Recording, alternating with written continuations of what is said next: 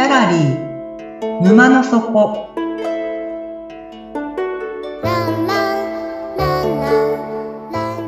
これは月に2回だけオープンする不思議なギャラリー沼の底で店主のオセアンと織りなす抽象画の世界のお話。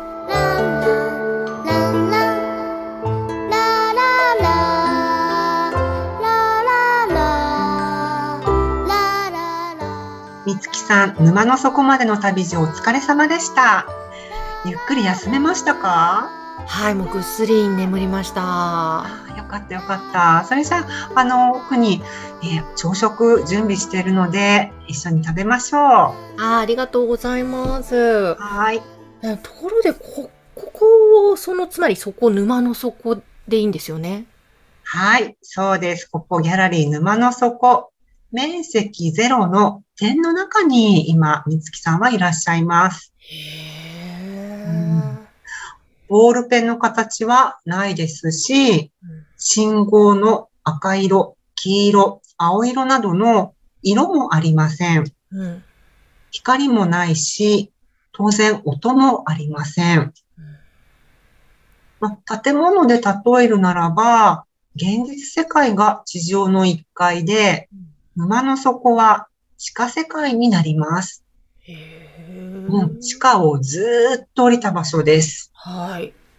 あの、東京ディズニーランドにセンターオブジアースという乗り物があるんですけども、まあ、そのようなイメージでも良いかもしれません。へんまあ、とにかく中心、うん、一番深いところっていう感じですね。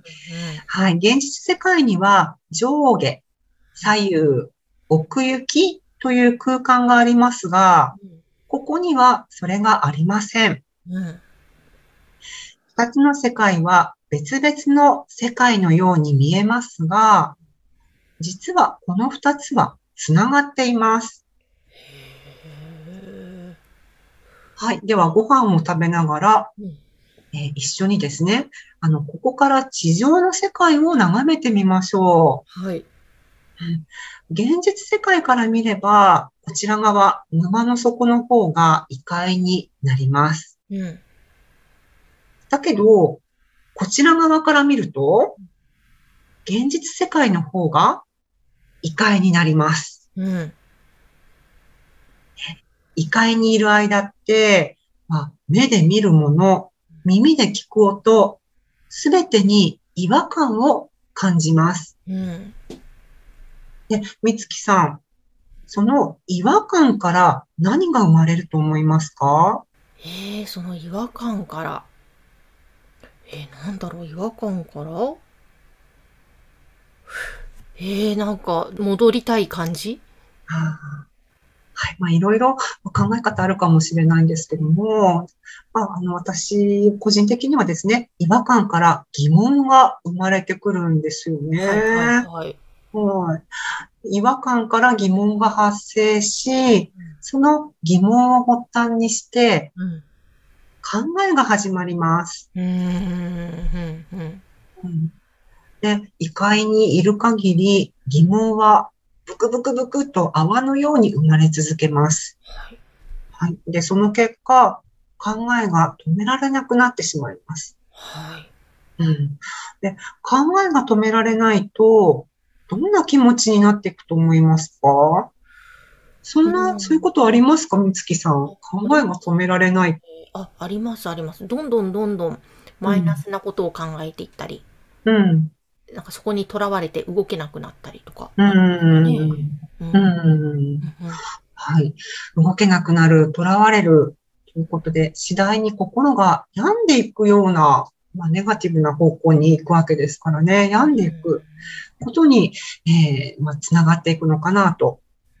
で、その病気の人のことを患者って言いますよね。はい。で、患者っていう漢字、ちょっと頭に思い浮かべてほしいんですけども、はい。はい、患者の患の字、どういう形で作られてるか覚えてますか？うーん。こう、口みたいな、平べったい口みたいな。はい、はい。真ん中、棒があって突き刺してる感じに、うん心ですよね。あそうですよね。うん口が2つあって、まあそこに棒が刺さってる。もう串ですかね。あでその下に心そうだそうだ、ですかね。はい。はい。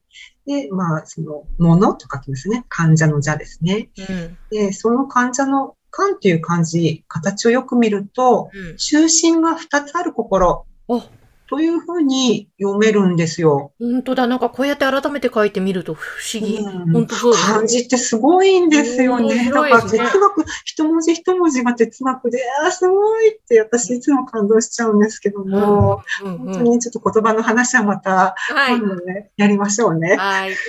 はい。えで、えっと、その現実世界と沼の底を別々の違う世界というふうに分けてしまうと、中心が2つできてしまいます。うん。はい。で、そうすると心が病んでいくことになるんですね。うーんうんだから、現実世界こそが全てだって思って、沼の底を否定したら、心が病む、病みますし、うん。で逆に沼の底こそが全てだと思って、現実世界を否定するのもアウトです。うん。うん。うん。ああ、なるほど。現実世界と沼の底の途中で立ち止まるのは、もっとアウトなんです。へえ。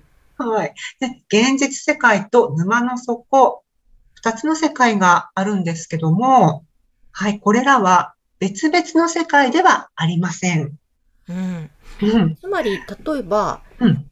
えっと、例えで言うと、ポジティブもあればネガティブもあるよね。うんうんうんうん。同じだよ。っていうそうですねようなイメージですか？そうですね。その、ポジティブじゃなきゃいけない、ネガティブはダメとか、まあ、その丸抜をしてしまう心というのがあ、るんです。ね。うん。どちらか一つを選ぶというか、うん。うん、なんていうんですかね。そう、丸もあって×もある。はい両方成り立つ世界うんっていうんですかね。うんはい、そんなイメージで結構です。うん。はい。で、その別々の世界ではない。これを別の言い方にすると、うん富士と言います。はい。はい。漢字にすると、これね、2を否定するんですけども、ええっと、2にあらず、最初に不安の、あの、否定の不えに、その後関数字の2が来るんですけども、う日本の一番高い山、富士山、ん。うん。その富士ってこの、えー、2を否定した富士っていう漢字でも表すんですよね。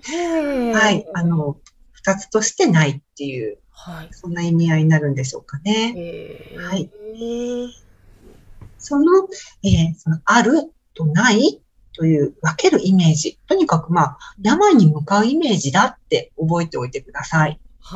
はい。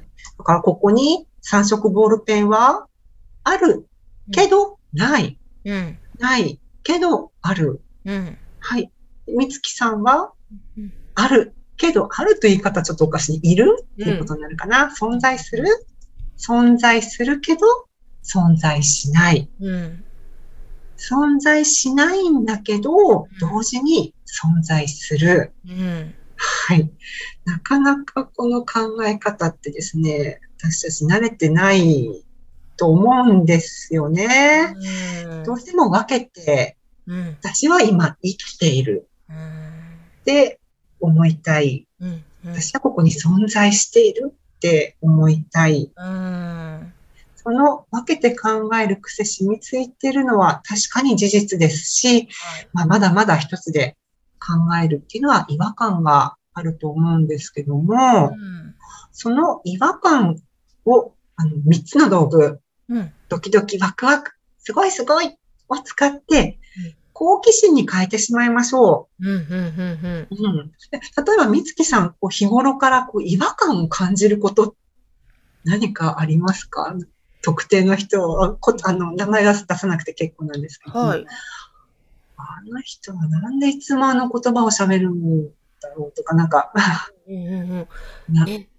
うん、なんですかね。なんでいつもネガティブなことばっかり言うんだろうとか、うん、あとは、